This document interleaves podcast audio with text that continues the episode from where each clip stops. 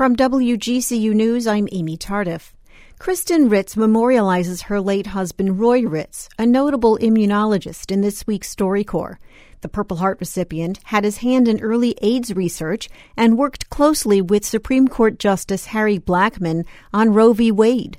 Ritz was one of the first to be awarded patents on monoclonal antibodies, which are antibodies made in a lab rather than by a person's immune system, and he was involved in some of the first transplants in the United States. He was always a curious student and went through chemistry kits, all sorts of other kinds of kits to develop things, build things.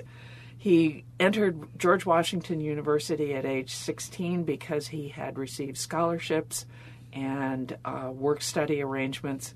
As he entered medical school, he was really torn because he had gotten a two-year scholarship to Harvard for medical school, but could not see any financial way to complete his education at Harvard, and thus accepted scholarships, again, continuing work-study relationships, to get through G W. He went on to do his residency and some fellowship work at the Peter Bent Brigham Hospital in Boston, affiliated with Harvard, and there he was working with colleagues who undertook the first kidney transplant in the United States.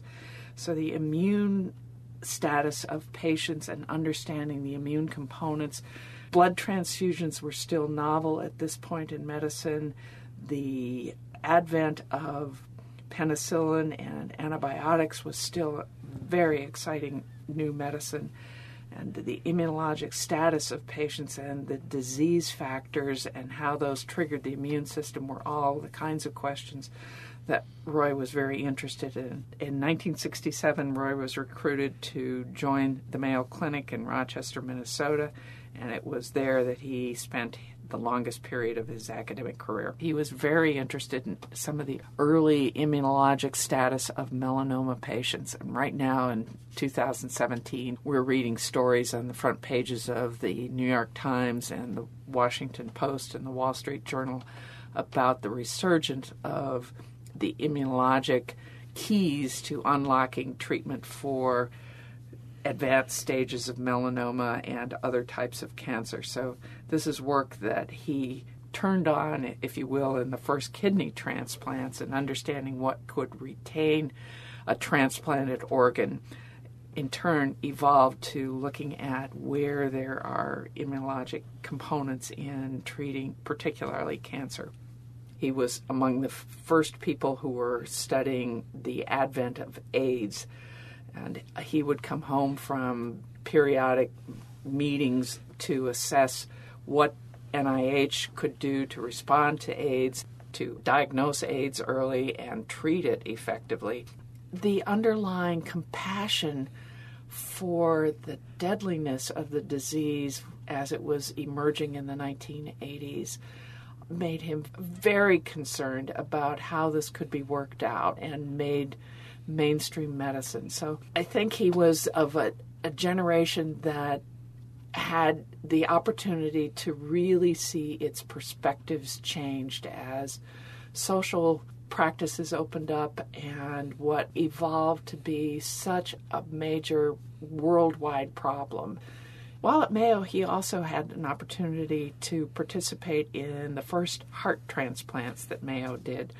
And Mayo's early heart transplants did not survive. Um, there was one patient, a woman who was in her early thirties, who had developed cardiomyopathy, and her heart just could not pump and keep up, and she was an, an ideal candidate for a heart transplant. And the interaction that the heart transplant team of physicians, surgeons, and my husband trailing along trying to manage the immunologic response was just heartbreaking. But the drugs came along thereafter, and transplant patients have largely survived. Another highlight of his years in, in Minnesota at Mayo was working with Harry Blackmun, the general counsel at Mayo, and appointed by his colleague and law partner, Warren Berger, to the United States Supreme Court.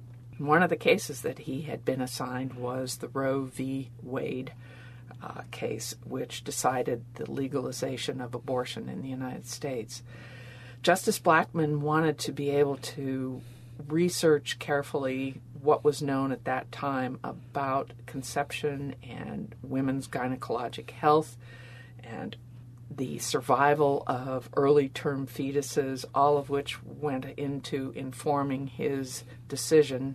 My husband spent many, many hours in the summer that Justice Blackmun drafted the Roe v. Wade decision, helping him work through language, concepts, biomedical understanding of the art of the possible in helping preterm babies survive or not survive as Justice Blackmun wrote that opinion. It's important to me to memorialize my husband and think that he lived a rich and full life. Thank you. Kristen Ritz of Sanibel recorded her memorial to her late husband, Roy Ritz, at StoryCorps in Fort Myers. This excerpt was selected and produced by me, Amy Tardif.